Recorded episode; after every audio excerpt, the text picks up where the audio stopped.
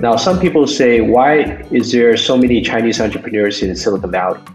Well, there's been a long tradition of entrepreneurship in America for Chinese Americans because for the longest time, they could not do any profession. They cannot be doctors, they cannot be lawyers, they cannot be engineers. Welcome, everybody. I'm Mark Peter Davis, managing partner of Interplay. On this podcast, I interview innovators about their strategies, industries, and decisions. This week, I chat with Jung Hugh Wang, who also goes by Z. Z is the president at the Committee of 100. The Committee of 100 is a nonprofit based in the US that's a leadership organization comprised of members who are about 100 or plus prominent Chinese Americans. They are on a mission to help Chinese Americans thrive in the US and to develop stronger relationships with China. The group was actually founded by Henry Kissinger back in the 80s, around the time of Tiananmen Square. Beyond the Committee of 100, Z has a long and distinguished career of serving to create bridges between the US and China.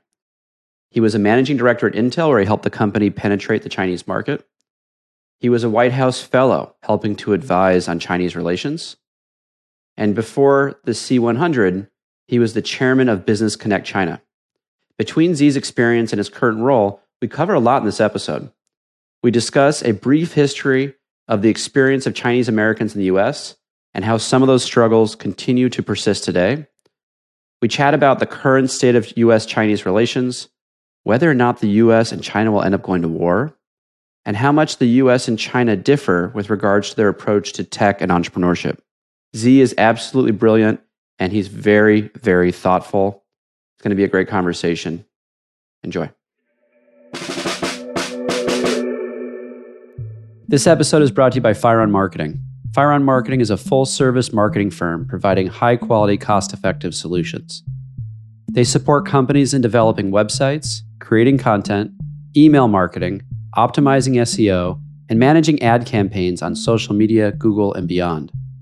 What's unique about their approach is that they connect all of the marketing activities together to create a unified conversion loop and generate higher yield for clients.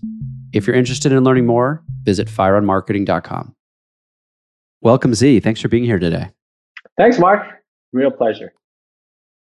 So, why don't we just start off by giving a little, folks a little bit of context about what you do? Could you give just an overview of the Committee of 100? Sure, sure. So, the Committee of 100 was started about 32 years ago at the urging of Dr. Henry Kissinger. At the time, he approached a few prominent Chinese Americans. It was I.M. Pei, Yo-Yo Ma, and a few others to start the Community of 100 as a nonprofit organization of Chinese Americans who are dedicated to, to key to two key missions. The first is Chinese American inclusion in all aspects of American life.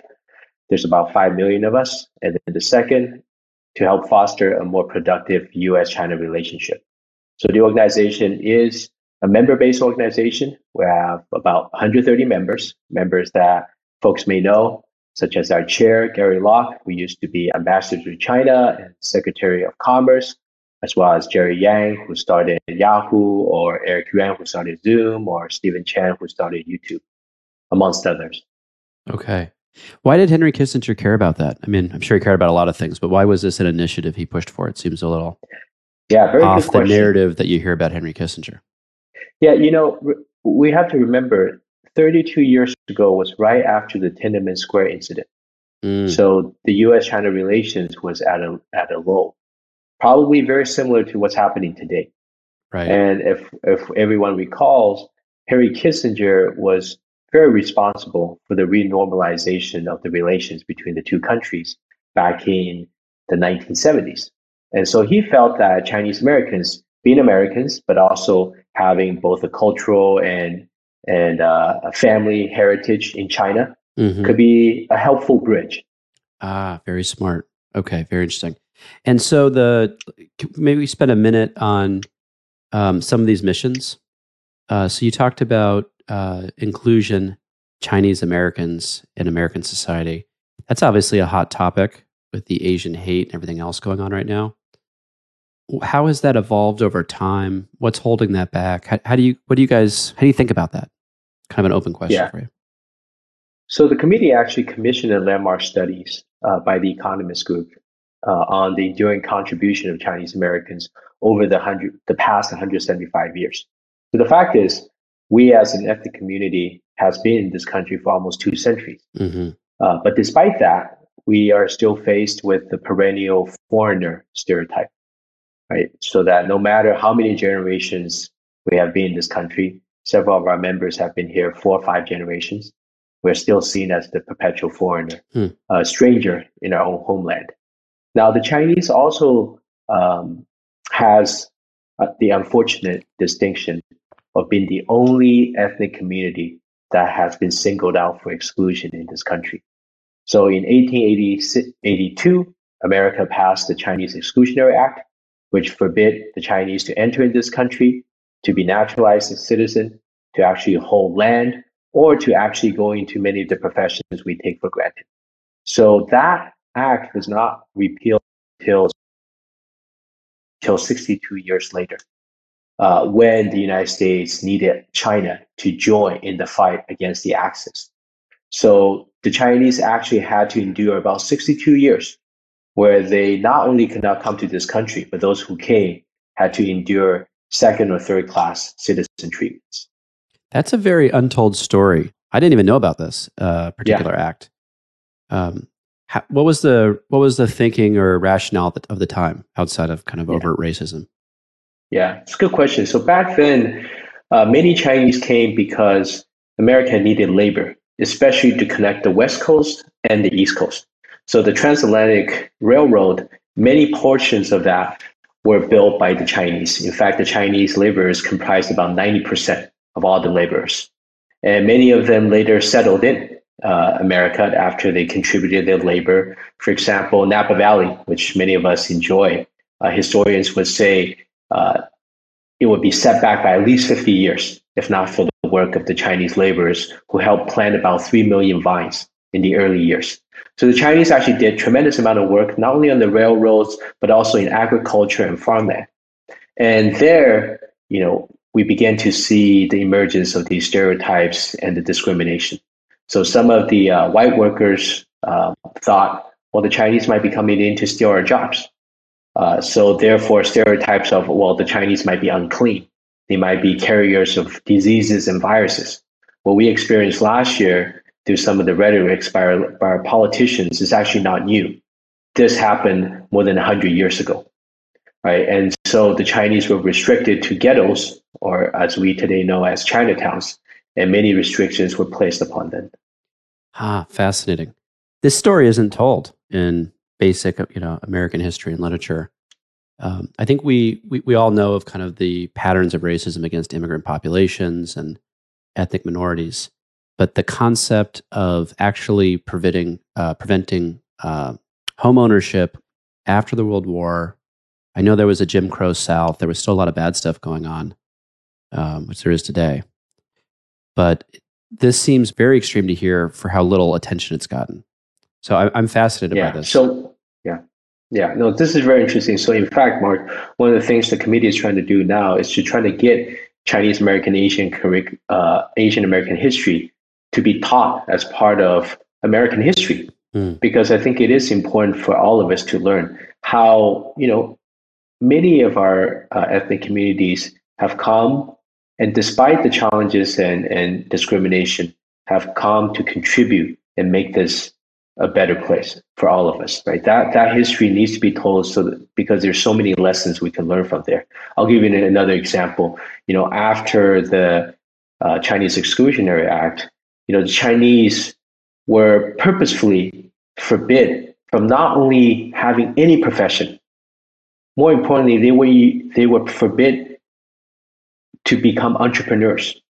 Now, some people say, why is there so many Chinese entrepreneurs in Silicon Valley? Well, there's been a long tradition of entrepreneurship in America for Chinese Americans because for the longest time, they could not do any profession. They cannot be doctors, they cannot be lawyers, they cannot be engineers. All these professions we assume, you know, to see a lot of Asian faces, they cannot do. So what did they do? They became entrepreneurs. They were owners of restaurants, they were owners of laundromats. But even there, you know, local uh, governments like San Francisco passed laws where they required licenses specifically targeting the Chinese. So they say, okay, a particular uh, profession such as laundromats require licenses, but then they wouldn't give out any license to the Chinese. So what the Chinese did was actually they banded together and they filed about five to six thousand lawsuits. Several of them went to the Supreme Court. I'll give you a couple that actually has monumental effects for this entire country. Uh, one is uh, Wong Kim Ark versus the United States, uh, which basically stipulated that if you are born in the United States, you could be a naturalized, you could be an automatic citizen.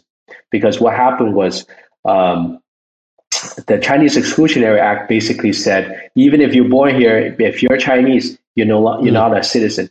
Because of Wong Kim Ark, now anybody who comes born in the United States is automatically U.S. U.S. citizen. So that was very important. There was another um, lawsuit that basically said, and, and referencing what I just told you about the laundromats in San Francisco, the Supreme Court basically decided that if a law on the surface seems to be constitutional, but in practice is used to discriminate one group or another, it is unconstitutional. So in the 1950s, in the board versus uh, in Brown versus Board of Education, they specifically referenced this case to say, you know what, separate but equal may sound equal in theory, but in practice, it's discriminatory, discriminatory, and therefore unconstitutional. So in some ways, um, the Chinese have actually contributed quite significantly to the civil rights movement in the United States because of that period of 62 years of exclusionary activities in this country. Such an odd thing. I wish people. I wish the history was taught. It feels like the patterns are so parallel. Uh, Malcolm yeah. Gladwell's book um, Outliers talks about how Jews weren't allowed to get certain jobs, and as a result, they started their own firms, and it became a pathway for success. And I think that is an entrepreneurial story in America, right? Limited opportunities. Um, it creates a pressure cooker and forces people to achieve. Uh, who are the members of the organization? You said there was 136. Is this something that the broader community, either Asian Americans or allies, can join and support through membership dues, or what's the um, who is it open to? Well, the organization is um, open to all American citizens of Chinese descent in terms of membership. You know, obviously anyone can come and support the organization, but membership is extended to American citizens of Chinese descent. Um, it is uh, an invitation type membership where uh, the committee looks for individuals who have made significant achievement, not just nation, nationally, but hopefully internationally, who also harbor the same interest of giving back. For us, giving back is very important. So not only have you had achieved certain success in your career, but to have the interest of giving back to the community, to making sure that the Chinese American community, given especially our history, as I briefly illuminated, illumi- illuminated to you, that that community could become an inclusive part of America, as well as to, to help promote a more productive U.S.-China relationship.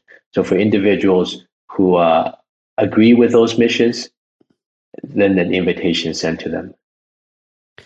It's a lofty mission. The the two prongs very, that you described. Very. Yeah. And sometimes when I see organizations where the mission is too lofty, the action doesn't always follow. Right? It becomes impractical or doesn't get operationalized properly. What do you guys actually do? How do you go from you know a group of people with a big idea to getting something done? What, what are you guys doing? Yeah, that's a very good question. Now, I I will say that in some ways the mission is lofty, but very practical. I'll give you an example. What, what is the role of Chinese Americans in US China relations? In fact, the last 40 years, Chinese Americans have played a critical role in, um, in bridging in terms of divide between US and China. So when China opened up, many times multinationals from America what do they do? They send their Chinese American engineers, their Chinese American managers, folks that they knew they can trust because they worked at the headquarters, but also knew China and understood the local environment to help set up shops, to open businesses. I'll give you an example. One of our members, Shirley Young, who just passed away, you know, she was uh, the highest ranking Chinese American or Asian American woman at General Motors. mm. help open up General Motors in China. And as you know, General Motors has consistently been the number one profit center for the entire company throughout the last several decades. And in fact, Buick is still considered one of the hottest selling brands in China today. And huh. she was responsible for helping to open that. So Chinese Americans have played an incredibly important role in terms of facilitating the interaction, the communications, and the investments between the two countries. Um, and so we have seen that. Now, today, the role is changing a little bit the, because the relationship is changing a little bit. And what we believe is the role of Chinese Americans should be to help educate and to provide different perspectives so that as the relationship morphs, that those differing perspectives could all be incorporated. So that's that's one part. This the the this the first part about Chinese American inclusion in America. I think that's just an ongoing struggle.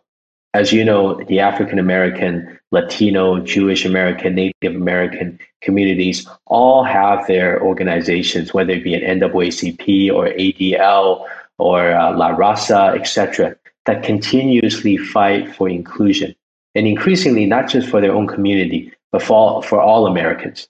And so C100 has been one of the leaders in our community that has taken that role. And I think that is probably an ongoing role. Could you break this down to a few initiatives? Could you just give me like, hey, we're yes, yes, we're targeting yes. A, B, and C? Yeah. Yeah. So let me tell you about how we realize those in a few initiatives. So, for example, the first uh, during COVID, we individually and separately gave out about $11 million in PPEs uh, to about 120 hospitals. Obviously, some to uh, hospitals where they have a preponderance of Asian Americans, but predominantly to actually African American and Latino communities, because we believe that we're really together in this. So that's that's one. Great. And, and as you remember, during the early days, uh, almost all PPEs came from China.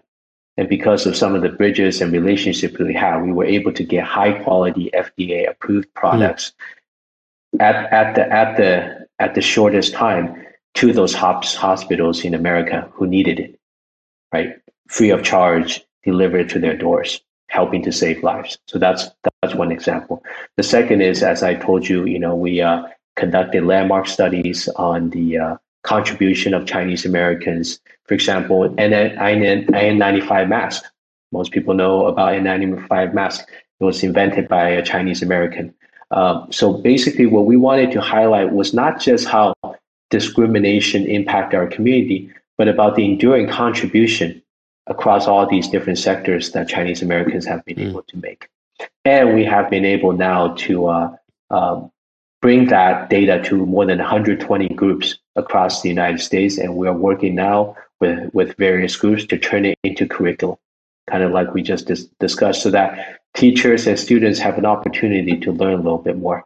As part of that, we were able to uh, work with 11 organizations, including uh, NAACP, ADL, AJC, National Urban League to uh, publish a joint declaration uh, on anti-Asian hate and violence. And then we worked with that group and Congress uh, to help with the passage of the COVID Hate Crime Act and the No Hates Act. As, as you all know, uh, those were two of the few bipartisan acts that were passed as a consequence of the rise in anti-Asian hate and violence. So those those are a few few of the things. I could probably go on for another five ten minutes. Yeah, I'm sure you could. I'm sure you could. You're living this.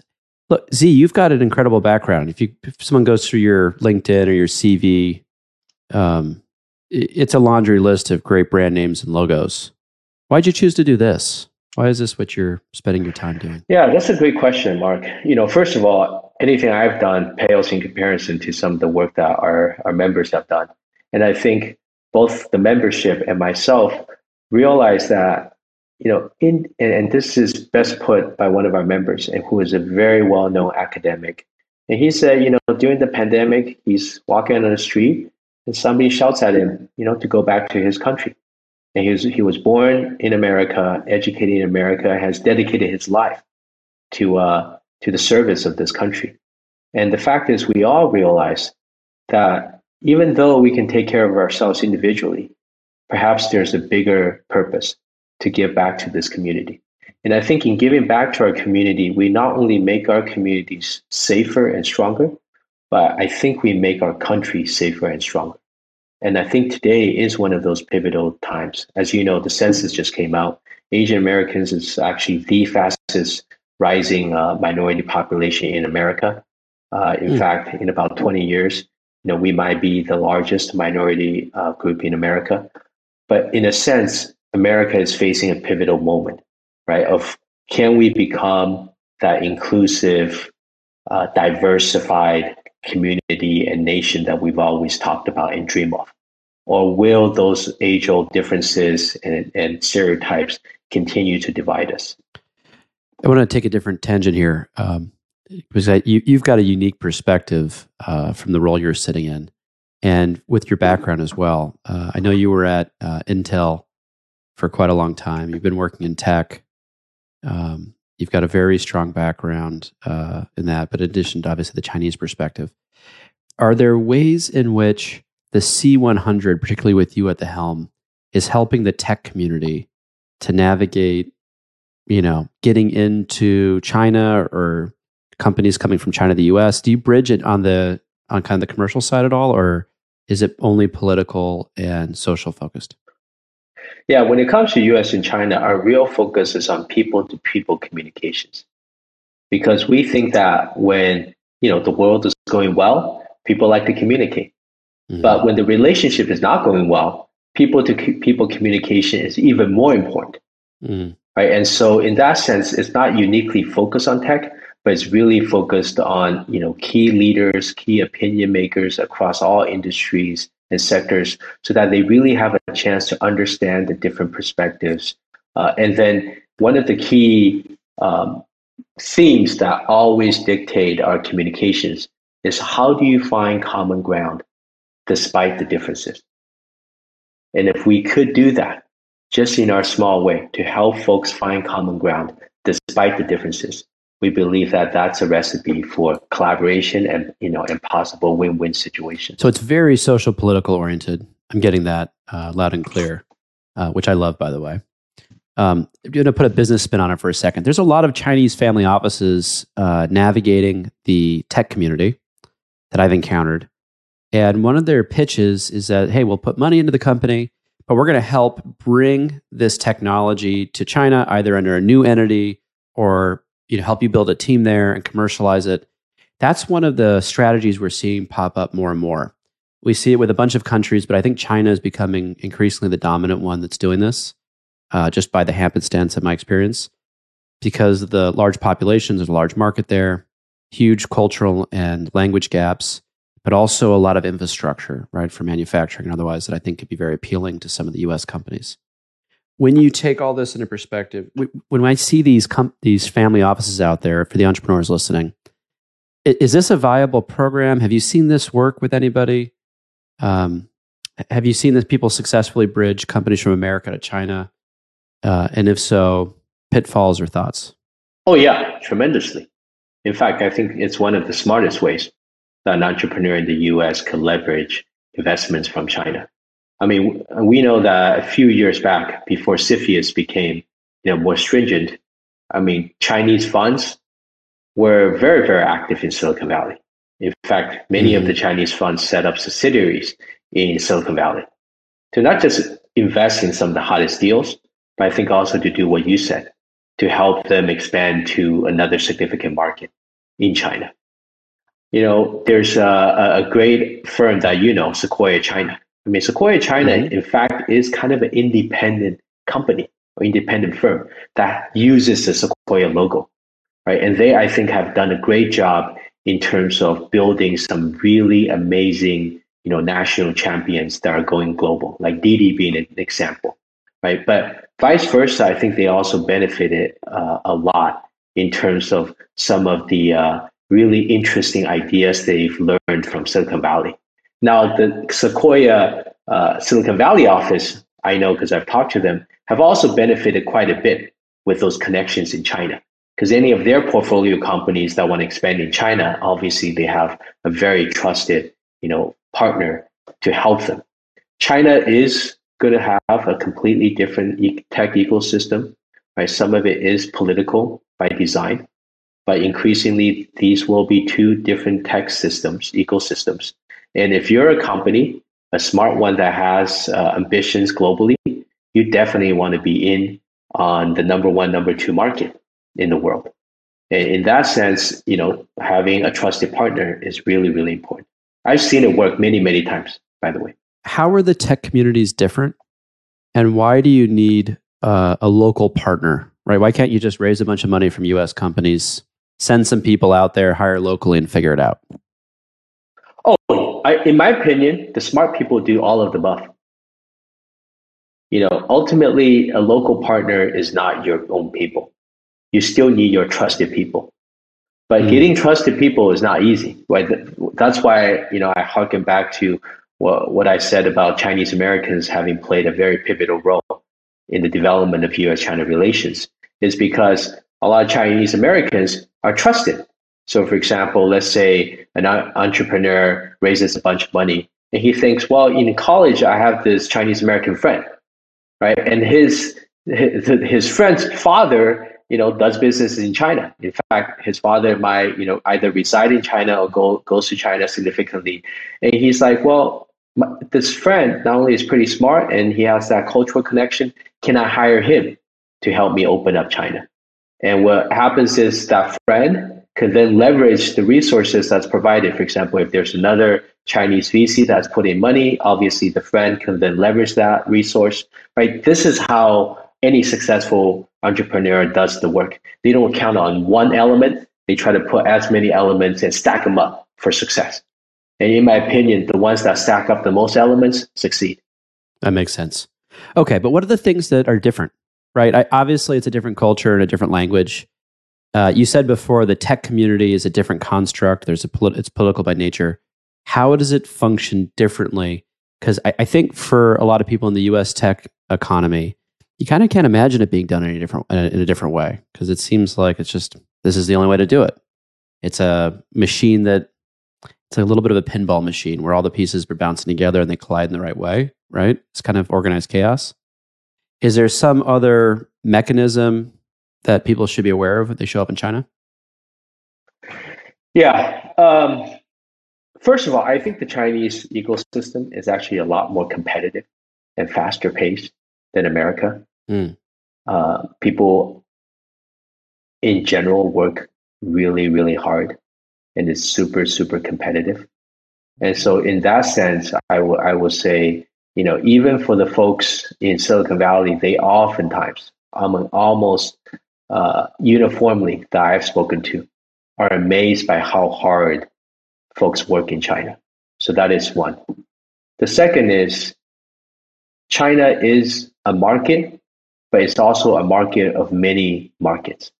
So there's the large cities that are very like America, you know, Shanghai, the Beijings, the Shenzhens.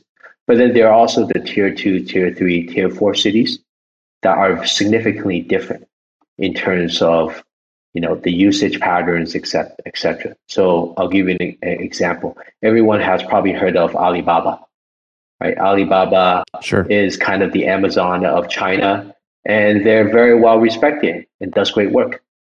But there's also a company called Pinduoduo, right, which is which came out of nowhere, but in the last few years has become bigger than Alibaba. Mm. Why? Because they cater primarily to the second, third tier markets where they offer much cheaper wear at a reasonably good quality. Right. So in China, there it is also a market of several markets. So that might be the second distinction. The third distinction is we do have to understand the government plays a more active role in the tech ecosystem. Now, I do believe that increasingly the US government will likely play more and more of an active role because some of the things we've seen in the last few years. But in China, the government does play a very active role. So it is almost impossible not to run into the government at some point if you're at some scale. So those are probably three of the things uh, people should be aware of. The, the, the extremely competitive nature, a market of several markets, and potential government regulations. On the competitive side, are there things, why is it more competitive? Is it a cultural difference? I mean, we, we, we talk a lot about work life balance in the States. Is that not part of the narrative Yes. out there yet? Is that, you know, is this um, part of evolving? What's what's happening? Why why is it more intense? You know, I think in some corners there's beginning to talk about work-life balance, but I think by and large people believe that you got to work hard so you can actually make a space or make a name for yourself. And if you don't, someone else will. Hmm. We have to remember 40 years ago. I mean, I remember this. You know, I was born in China, came here when I was 10. You know, 40 years ago, we had one convenience store in a mile, uh, one mile radius. And the convenience store sold maybe about 10, 20 items.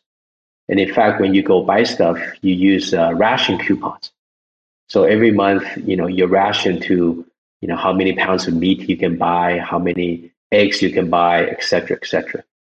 Right. So many people still remember that time of deprivation. And so I think there's still that hunger, that thirst of trying to get as much as possible, to make as po- much as possible for yourself, for your family, for your community. But I think the hunger is still there. It's very interesting. I, I want to talk about the government component as well. You've got um, there's there's kind of this uh, dualism, right? There's this perspective that I, feel like the it's a bias in the media, uh, in the American media. Whenever I read something about the U.S. government getting more involved in anything business, the undertone is bad. Whenever I hear uh, about Chinese government getting more involved in business, uh, or staying as involved there, the undertone is bad, right? We're we're we're told to think that it's all negative. Are there advantages where their government involvement has helped the industry, helped society uh, in the way it regulates or even manages uh, the tech community? Yeah, it, it's a really good question. So, in my opinion, uh, different political systems are really um, people in different cultures at different times, historical moments, trying to resolve similar issues, similar human challenges. And when it comes to tech, I actually think there's probably three big questions that every government has to try to answer. And not just the government, but the people as well. But in this sense, usually the government is the only power that's strong enough to take, you know, decisive action. The first is who controls data. We know that in the last century, oil was gold, right? And wars were fought over oil, the control of this precious commodity. Well, in this century, data is gold. But who controls it? Is it big companies like a Facebook or Google? Or what control does government have over it? That's one. The second is how big an influence do we give these big tech giants? I mean, in this country, we could see Facebook or Twitter could potentially influence the course of an election, the course of a vaccination campaign, right? The course of many things could be influenced on these social networks. But who regulates and who controls these, these tech firms and how they regulate themselves? Because by and large, the idea has been self-regulation. But increasingly, we've seen that self-regulation may not be enough. So who regulates and how do you regulate them? That's the second. And then the third is really many of these tech companies have come up only in the last two, three decades. How much power do we give the owners of these tech companies? Whether it be a Jack Ma or Elon Musk or Mark Zuckerberg, I mean, these individuals could have tremendous power over the course of a democracy, over the course of you know the economy, over the course of even potential social unrest. Right. So who regulates them? Right? I think these three questions every single political system, every single government, every single pre- people have to answer. And I think the Chinese government have kind of made their decision. And we're beginning to see the ramifications of some of those policy decisions, right? In terms of who owns the data, how, how do you regulate the tech companies, and what are the roles of the tech company owners? For the people who are kind of getting the sound bites from the, the media, what is the Chinese policy? There, you know, we hear that they're putting out this law or that, but there's some overarching probably policy or, or mandate around how they're managing. What what is the understated, the underlying concept that the Chinese government is deploying against the tech community? Yeah. So, in my opinion, it's still evolving. In my opinion, it's not crystal clear. But what is clear are a couple of things. The Chinese government is trying to prevent any big tech company to become too big to fail. Now, we learned that term in 2008, which basically meant banks that mess up the economy still has to be rescued because they were too big to fail. Mm-hmm. Right? In some ways, tech companies have become too big to fail. And I think the, the, the Chinese government is trying to ensure that no tech company becomes too big to fail. Uh, what's what's an example of that? For example, Ant Financial, right? Ant Financial uh, basically uh, became probably the largest depository of of repository of deposits of consumer deposits, but not being regulated as a bank, not given the same type of you know capital uh, uh, ratios, the same type mm. of regulatory controls as the regular bank, well, it in fact have become too big to fail. So I think the Chinese government is trying to regulate that. Second is who controls the data. I think the Chinese government is trying to say that data in some small way belongs to the public. Now in China, the government believes that it represents the public. So it is trying to have direct access, if not control, to some of the proprietary data that companies always thought it was their own. And you know that for decades now, companies have done this kind of trade off with consumers, right? I let you use my stuff for free, you give me your data for right. free. But by and large, com- companies have thought of it as their own proprietary data. So in, in China, I think the government is saying it's not just company data. This is data that in some ways is a public good, and we want to regulate it. And the last point is you know, the role of the tech companies, I think the government is trying to say has to be the same as many other companies within China, which is to uh, promote economic growth where the government thinks the direction should be focused in. Now, whether that's, again, I'm not putting right and wrong, good or, good or bad on these uh, directives, but I think at least these are some of the key directives or the purpose of the directives undertaken by the government. One of the big problems we have, which you know, uh, which you're fully aware of, is we have misinformation campaigns flowing through these social media platforms. Um, and as you said, they can change the outcome of a vaccination policy or even an election. What is China doing to regulate that? Because I think we're still here trying to figure out what to do and moving at a glacial pace. Is there a playbook that we can see in China for how to manage this? Yeah. So, so this is such a good question, Mark, and this gets to the fundamental question of in this world of where you can have fake tech, right, where you can basically create a video now that looks real but that's completely fake, where you can basically, um, you know, create social bubbles in which you can actually say almost anything and people would de- believe it because you have that social chamber of uh, that echoes every uh, every statement that's made who do you believe? Do you believe the government? Do you believe traditionally trusted media outlets? Do you believe individuals that are closest to your network? Or you, do you just believe people who you want to believe? That is, I think, the fundamental question. And I think what the government in China is trying to do is to say ultimately the government is the one source you have to believe in because the government provides both censorship and regulation on every other source of information. Now, of course, if you're skeptical and say, well, I don't believe the government, then I guess you can't believe in many things. Yet, if you don't believe in the government, you still have to answer the question of who do you believe in? And I think in, in the US today, that is the main struggle, right? Because today, some people don't believe the CDC. Some people don't believe the FDA. Some people who don't believe traditional media call them fake news. But in that case, who do you believe? Right. But what's the mechanism for managing it?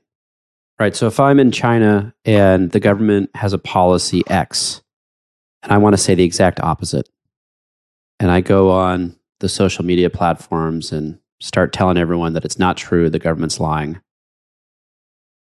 What are the mechanisms that you know, either remove my content or regulate me, or is that allowed? Because that's what's happening here.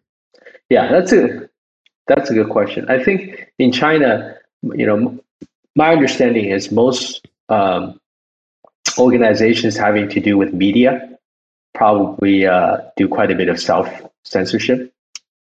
So they have you know folks in in house that kind of look over content to see if they might be against the law because you know obviously there are content that we all agree would be problematic. For example, pornographic content, content that promotes direct violence, content that's outright lie, right? So it's so just because you have censors, we we should not automatically assume that it's just politically mm-hmm. sensitive content.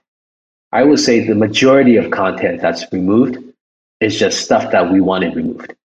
I, and I would say probably a minority of the content is content we would say, well, should it be out there, right? Is, is this something that people actually need to hear because it criticizes the government in a valid way? That's probably the, the area where I think in China, you know, the government has the ultimate say. Now, but but does contrary information still get out? They do. Um, it just it's just probably more difficult compared to the U.S. Now, is is who bears the liability of that? Because I think one of the challenges faced by the social media platforms in the states is that if they start to regulate some of the content, they have to regulate all of it, and that's a lot of posts and tweets to scan through. Yeah, yeah. So, yeah, yeah. is it the responsibility of the platform uh, where, where, does the where does the buck stop in China to make the system work, or is it that throughout the entire system there's more you know there's more alignment on what around what the messaging is, so it needs less management? Yeah, as you know, a big debate happening in the U.S. is the repeal of one particular section, right? That that that denotes that social networks, in particular, don't need to police their content right? Because they're just a gathering place. Whereas increasingly people think that it's not just a gathering place, it's also the place that everyone gets gets their uh, source of information. So you need to self-regulate. So in China, I think the decision has squarely been the organizations and companies have to self-regulate, and if they don't, they're uh, liable. And there, how do you do it? I mean, it's a lot of it is increasingly through, done through technology, machine learning, big data. Okay, fantastic. Taking a bigger picture on the relationship between U.S. and China, you alluded in the beginning to how we're we're in a bit of a hot moment where uh, relations are at a low. I can't get my head around it, and I, what I mean by that is, I'm not uh, an expert on this, but there's a lot of countries that do not have the same value system as America's, as America's values uh, supposedly are aligned with. Um, countries in all different continents, human rights differences, there's uh, geopolitical differences, there's trade differences. Uh, so this is not new for us to have um, spiritual conflict with other populations and other governments. But it seems to me there is a very clear marketing campaign designed to make uh, most Americans be afraid of or concerned about or aggressive towards or negative towards, whatever it may be, China.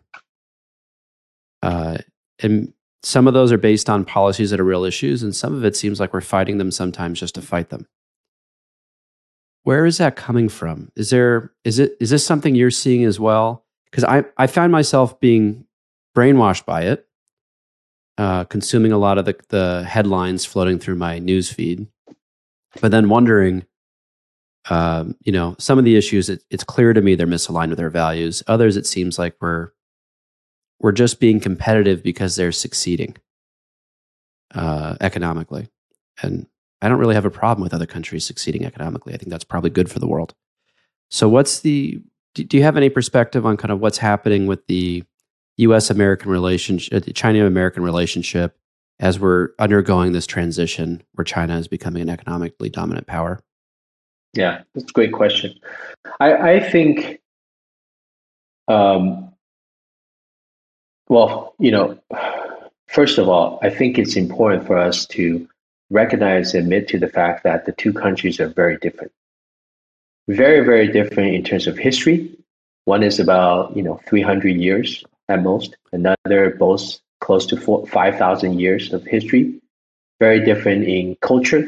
One is probably more Confucian, uh, Buddhist in nature. The other is, you know, Judeo-Christian, uh, harkens back to that Judeo-Christian tradition, and very different in terms of political system. So there's profound differences in, in the two countries. And we're not even talking about geography, development phases, et cetera, et cetera. So we have to recognize that. And we also have to recognize that the two countries will be competitive in many areas, extremely competitive in tech, in, um, in terms of economic development worldwide, investment opportunities worldwide, etc.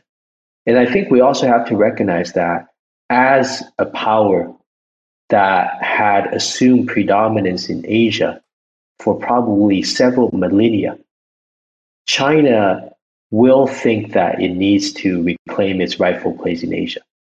And as you know, the one superpower that has maintained world peace for the last 50 to 70 years, America does have its obligations to its traditional allies here, elsewhere, and in Asia. So it does set up uh, real potential for real conflict. These are all facts we cannot deny. But what's also fact is, you know, China is 1.4 billion people. It's really not going away. So any simplification of this to an ideological struggle between good versus evil, life, you know, right versus wrong, I think is just inappropriate. Because we have to find a way to deal with 1.4 billion people who in many ways have the same aspirations as us. Want to have a better lives for themselves for their families and want to have a better country and a better world to live in right? The aspirations are entirely the same. So i think the key issue the key thing that all americans should really think about is how do we not turn this into another ideological battle? Because I think in, in America, and if you want to ask me what causes this, I do think there's increasingly a configuration um, or a conflation between policy and politics. Politics is about slogan, right? Make America great again. You know, this is the enemy. Russia is the enemy. Terrorism is the enemy. It's easy because people remember that and they'll vote, vote you for that. But policy, a lot of times, is very complicated. It's very nuanced. There's seldom black and white, and you just have to make incremental progress. And I think increasingly what we're doing is conflating policy with politics. Now, the politics is China and US is increasingly becoming a historical slash epic battle between autocracy versus democracy. Right? But when you turn that into ideological conflict, there's really no right and wrong. Uh, there's really no nuances in the middle ground. There's only right versus wrong. It becomes a life and death struggle. So that's that's the thing that I think is really really scary for uh, for America, especially since we're trying to get out of two decades of a war on terror. Right? Do we really want to get into another war on autocracy? Just right when we're getting out of you know two trillion dollars and 20 years wasted in Afghanistan. You know, it's, I think we, when we were talking before another time, uh, you had mentioned that historically, 20 of the last 24 times there had been a transition of economic power from one country being the number one in the world economically to another. 20 of those 24 times that resulted in war. Uh, I'm a little bit of a history nerd. I remember, I think it was World War One, reading about some newspaper articles that had said the world was too economically integrated after World War One uh, to have another world war. And lo and behold, we, we landed in World War II. The patterns have continued on economic integration. Uh, we're facing another economic transition from the US to China, most likely going to be taking the number one seat in terms of economic horsepower.